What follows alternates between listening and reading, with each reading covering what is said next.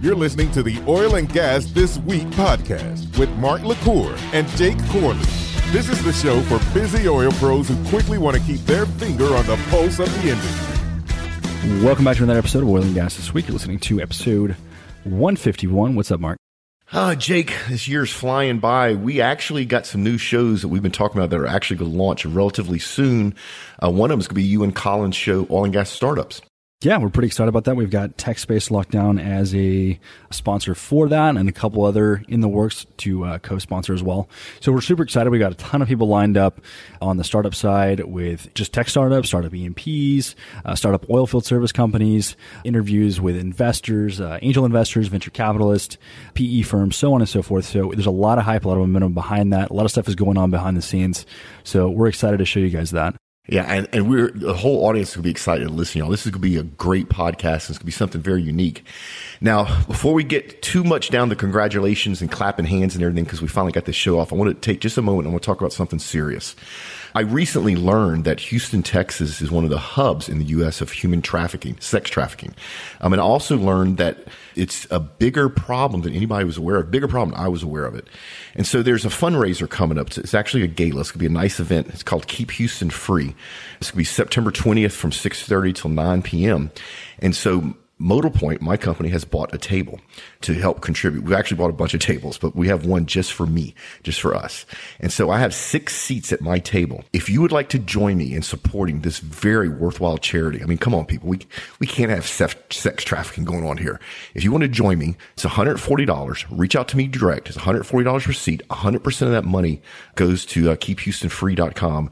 And uh, it's, it's just a great fundraiser. So if you want to come join me at my table, I'll make introductions. It will be a great night Be a lot of fun, well worth your money. And like I said, it's going to a really great cause. So we'll put a link in the show notes where you can just email me directly. And like I said, there's only six of them left. So to go from that to something else a little more lighthearted, Jake, we got a, a, somebody, a new listener reached out to us on LinkedIn, and this happens, you know, hundred times a day, every day. But I just thought it'd be cool, just to, real quick. So uh, Chip Wiley, a big shout out. Thanks for reaching out and telling me that you loved our podcast. He said, Chip said, I just finished listening to my first episode of your podcast, and I'm already hooked and looking forward to attending live events. And Chip, we're looking forward to seeing you. If you want to support the show, leave us a review. It's the easiest, quickest thing. You go straight to iTunes. You can do it from your phone. Leave us a review. We got one from Hell Yes by Chappie with a bunch of ones and nines from the USA. Love the podcast. You guys give great perspectives that includes up, mid, and downstream. You forgot service, hell yeah, that you just can't find in many other places. Keep up the great work. Also love how you guys throw in geopolitics when speaking about oil and gas.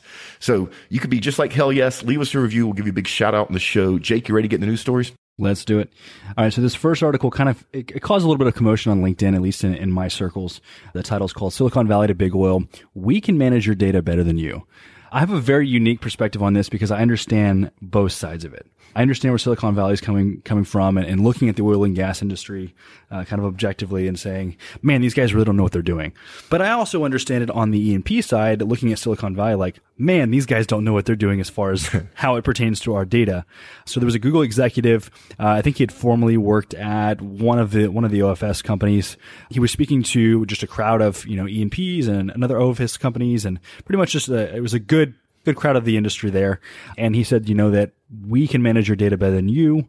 I think this at the Unify conference, which is put on by like Baker Hughes. It's my perspective on this is, oh man, how do I explain this? There's truth to it. There's truth to both sides of it. And I would say that neither side is 100% correct. I think the, the person who originally shared this was Sean Ebert, and he had a really good, he had a really good uh, little caption on LinkedIn that he put it. He kind of mentioning the hubris of Silicon Valley. We've seen it time and time again. There are these these behemoth companies out of Silicon Valley that will throw tons and tons of money at trying to solve problems within oil and gas. And I've seen this because I've attended every single possible conference where you'll have unnamed companies. They will have a representative there and they'll be pitching about and, and trying to preach to the, to the oil and gas companies how they should do things.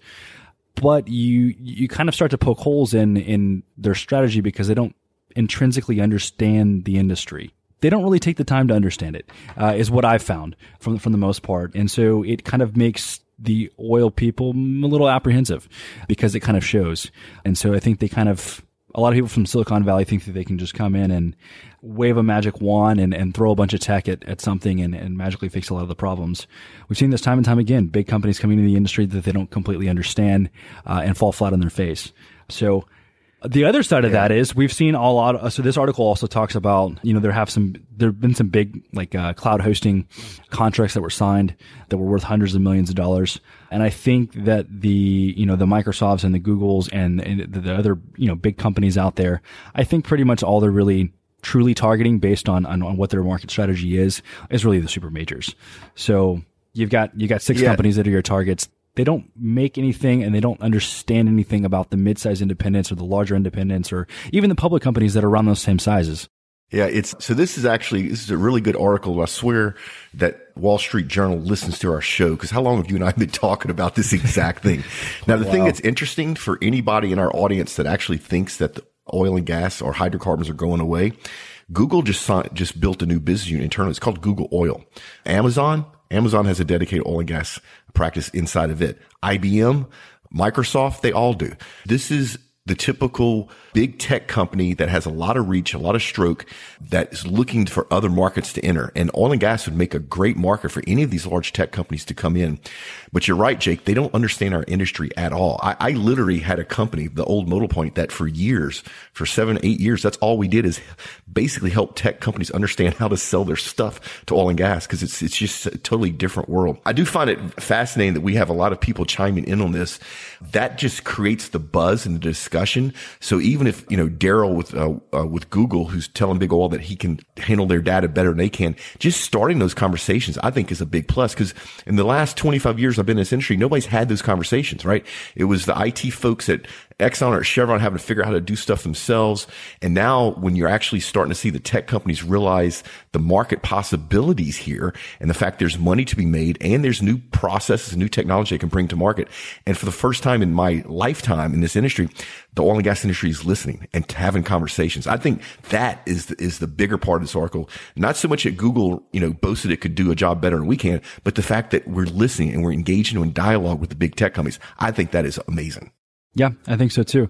So I think I think it definitely is to to kind of have that environment where we can actually discuss these things uh, is great. It's exciting to kind of see what's uh, going to happen moving forward. I firmly believe I'm I'm obviously a little biased, but I think you know the small shops run out of a garage are definitely the ones who are going to bring the most innovation to the oil field, and we've seen that. We've seen well, there's a lot of innovative tech startups in this space right now who are doing really really great things, and I'm really excited to see you know what the next three to five years look like. Hey, maybe we should have a tech startup in oil and gas pot. Oh, we're already doing that. Yeah, yeah. Stay tuned. All right, up next. Speaking of oil and gas tech startups, the next article is about Ambyint. Huge shout out to those guys who are doing some great things. Ambyint makes, if you don't understand what they do, they kind of make these uh, devices. I don't know if I would really call them SCADA devices, but it's a it's a sensor that goes on to wells that are running sucker rod pumps, and they use this artificial intelligence to actually optimize the production of those pumps. Well, they just signed one of their largest deals to date with Equinor. I think it's going to be operating on more than 800 wells up in North Dakota. So that's really exciting. It's really it's really uh, cool stuff. Here's a little snippet about a little bit more in depth. I know my uh, my explanation of what they do is probably not super sexy, but uh, it says by equipping wells with a cloud-based AI and edge computing technology and an application the company calls an autonomous set point management system, the man hours once spent resetting pumps can hopefully be reallocated to other bottom line drivers. We are freeing up individuals to go do things uh, like think about new technology, troubleshoot failed equipment, deal with workovers, or new well designs. So that's exciting, man. This is really cool. I actually, back in the old Modal Point uh, blog, I actually interviewed Nav, who's their CEO, a couple of years ago at some conference. Really good guy, great company. And if you're curious about who Equinor is, remember Statoil, the big Norwegian uh, NOC? They just changed their name to Equinor. It's the same company. And, and so Equinor actually has their hands in a, quite a lot of tech companies, including this one. And so it's interesting to see the really large oil and gas companies see, just like you said earlier, Jake, that what they need to compete in the future is not going to come from IBM or Microsoft. It's most probably going to come from some startup. So now they're just they're investing them. They're buying them. They're pumping money, engineering expertise, cash into them. So, you know, good, good deal for Ambyint for, uh, for scoring this, this deal. At the same time, how cool is it that Equinor is looking at these new technologies as ways to increase production, decrease costs, and at the same time, you need less people, so you decrease lost time instances. You know, we've been talking this for a long time, but I, I think this is awesome. I think this is the beginning of a trend that we're going to see get faster and faster as we go through time. Yeah, I definitely agree. And, and huge shout out to Equinor Technology Ventures. You know, they invested 11.5 million into uh, Ambyint Series A uh, last year, and they've been they've been going very very heavy with a lot of innovative technology. So great guys over there. Huge shout out to their team as well. Up next, BHP Billiton has sold 10.5 billion dollars worth of assets to BP. So what does that mean for the Eagle Ford Shale? So what that means is BP was in the shale plays, then they left, and now they're back. is what it means. so instead of worrying about anything, they just bought all BHP Billiton's assets in, in the Eagleford. This is not new. Uh, we've known for since last year BHP was exiting this that they're looking for a buyer. You know, BHP is uh, core's competency is mining. They got in the oil and gas space. They've done okay. They've not done great. They picked up a bunch of assets in all the major shale plays, Eagleford, Permian, Haynesville, blah blah blah, and now they realize they probably should get away from it. BP when they had their misfortune a couple years ago, um, had to sell a lot of assets, and and they did it. It was actually a very smart thing by their I can't can't remember their former CEOs that was in place when the um, Macondo disaster happened, but they did a very smart thing because I, I predicted that ExxonMobil was going to buy the good parts of BP during that time because BP stock had taken such a hit that they were an acquisition target, and it didn't happen, and it didn't happen predominantly because the BP CEO realized that they were in a very high risk situation, and so they sold assets to get their stock price back up so they weren't as good an acquisition target. And they did it really quickly. They got rid of their shell fields. They got rid of their wind farms across the world, which is a big thing for them. And so now what you're seeing now is BP, they got through the bad times. Their stock price is back up in a good place. They're not an acquisition target. Now they're going back and picking up the, some of the, the opportunities that they had to dump in order to maintain themselves as a, as a company. So there's a backstory to this. It makes total sense. It's going to be good to see BP out in the uh, frac fields they've all had enough time and experience to learn how to do that right. When they first got into frac fields, they all did it wrong because being profitable in frac fields is almost the polar opposite of being a profitable offshore, and they just didn't know it. But now they know. So, um, you know, I'm glad BP picked this up. This is just jobs and prosperity, and this is just more hydrocarbons for the world to be prosperous with. Yep, great stuff. So, when you think oil and gas, you don't naturally think Pakistan right? No, never. But ExxonMobil is close to discovering one of the hugest oil reserves in the world in Pakistan near the border with Iran. And those reserves could be even larger than the oil reserves of Kuwait, which would put, if it turns out to be what they're expecting, it would rank the country in the top 10 oil producing countries in the world. Yeah, and if I'm not mistaken, I believe Texas has passed up those top seven right there. I mean, we're past Kuwait uh, just here in Texas. But anyway, this is a this is an amazing find. This is a perfect example of, of when I talk to people about this industry and they they're worried about the future. One of the things I bring up a lot is nobody, no big oil gas company goes out and looks for all the reserves that are available. It just doesn't make financial sense. They look at what they need the next couple of years, say five or ten years, and that's what they go find. And so here's a perfect example where Exxon's made a huge discovery. So these are more reserves. So here's more hydrocarbons that the world didn't know we had. And, you know, I was just in ExxonMobil's campuses last week and I was telling them, and, and I mean it. You've heard me say this on a show before. I think ExxonMobil is the best oil and gas engineering and project management company on the planet. There's a bunch of good ones out there, but if you had to pick the best, I think it's ExxonMobil. I don't like doing business with them, but, but I think they're a great company with great people. So here's a perfect example of somebody that has the, a large enough, CapEx has enough, has enough cash and the knowledge and the expertise to go in here, figure out what those reserves are and then figure out about going into production.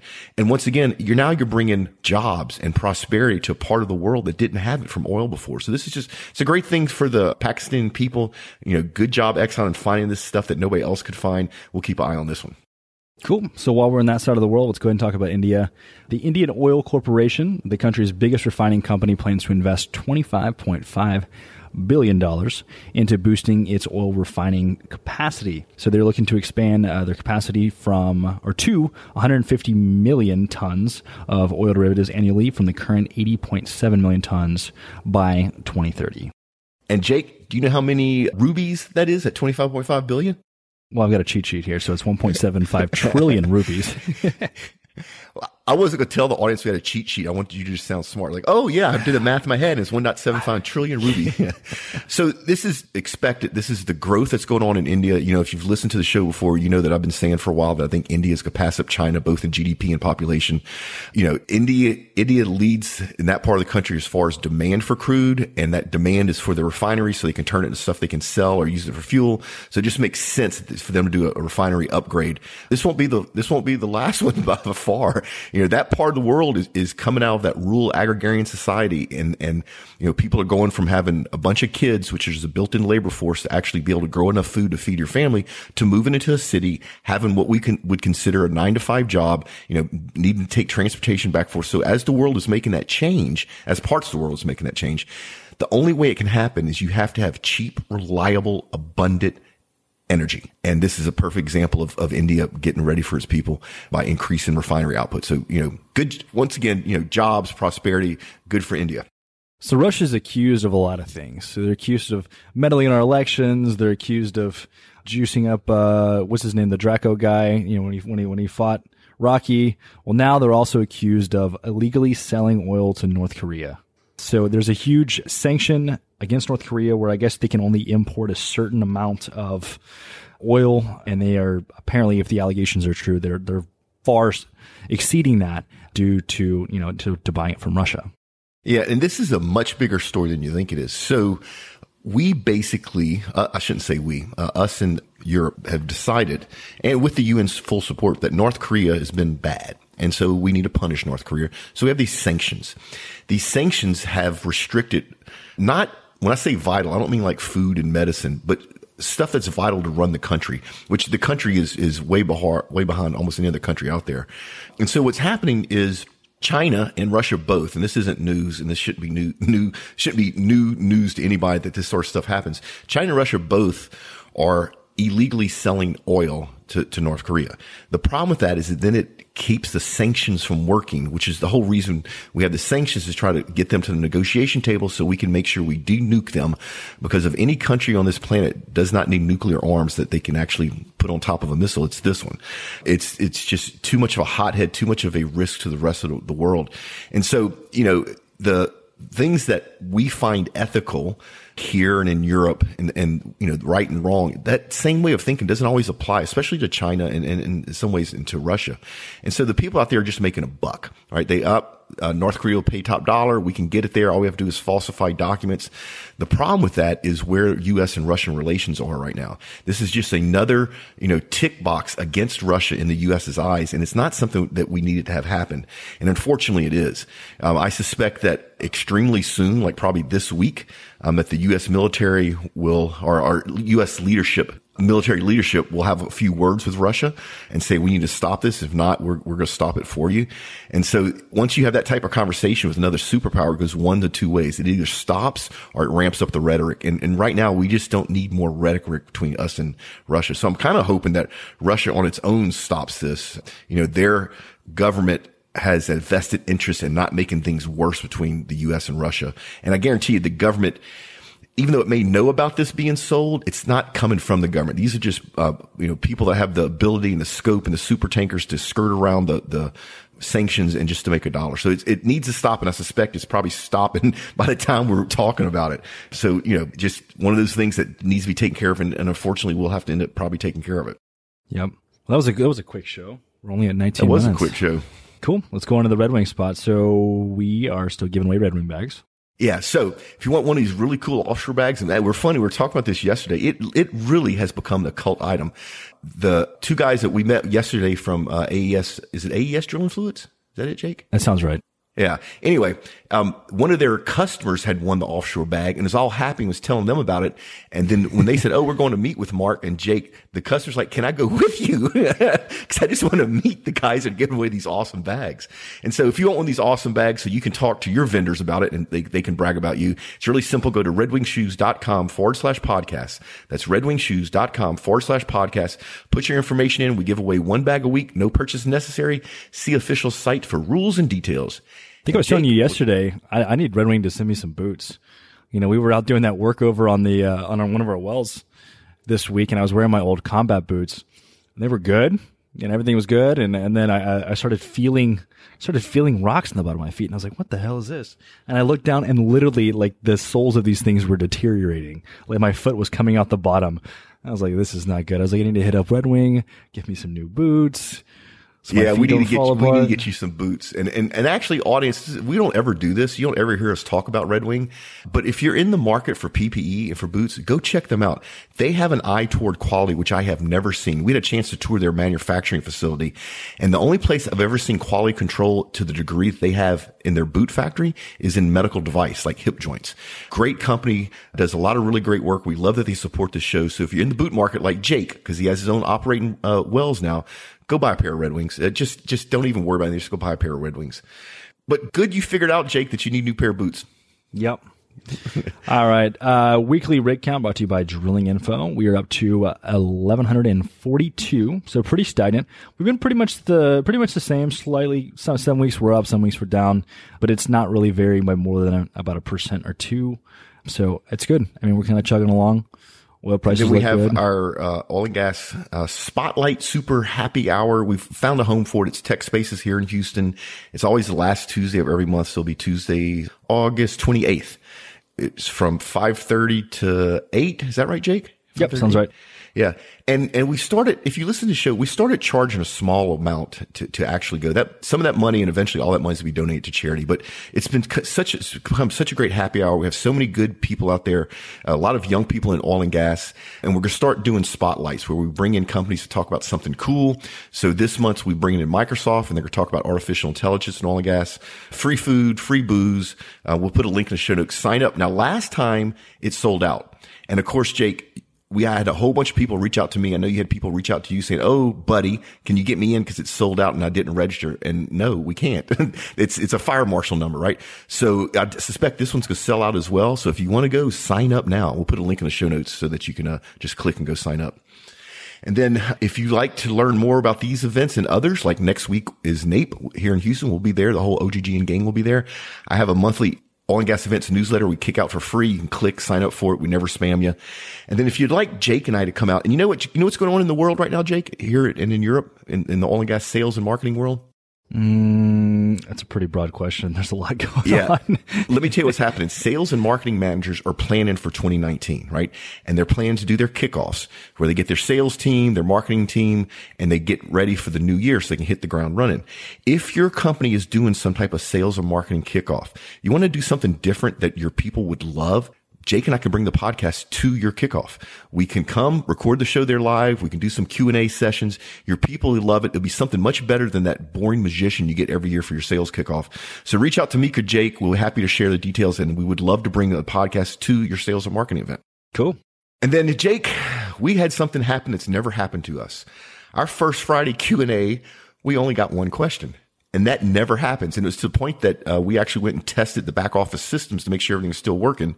So if you have any questions you want answered, we need them, please. So go to the website, uh, oilandgasthisweek.com, click on ask a question, fill it out. And if we use your question on the air, you'll get a big shout out. While you're there, go ahead and give us your email address. Uh, we Julie's doing a good job of using that email address to alert people that listen to the show for new stuff. And once again, we never spam you. And then, of course, that website's the same as I just read off, oilandgasthisweek.com. And join the LinkedIn group. Uh, LinkedIn's getting better. Microsoft's doing a good job with it. It's becoming more valuable. Just go to LinkedIn, go search for OGG and we pop up number one. Join the group and we make announcements there as well. We realized this was a short show, but it was a short news week. So that's what's happened. Jake, anything else you want to talk about? That's about it, man. All right, folks, remember, do great work, pay it forward, and we will see you next time.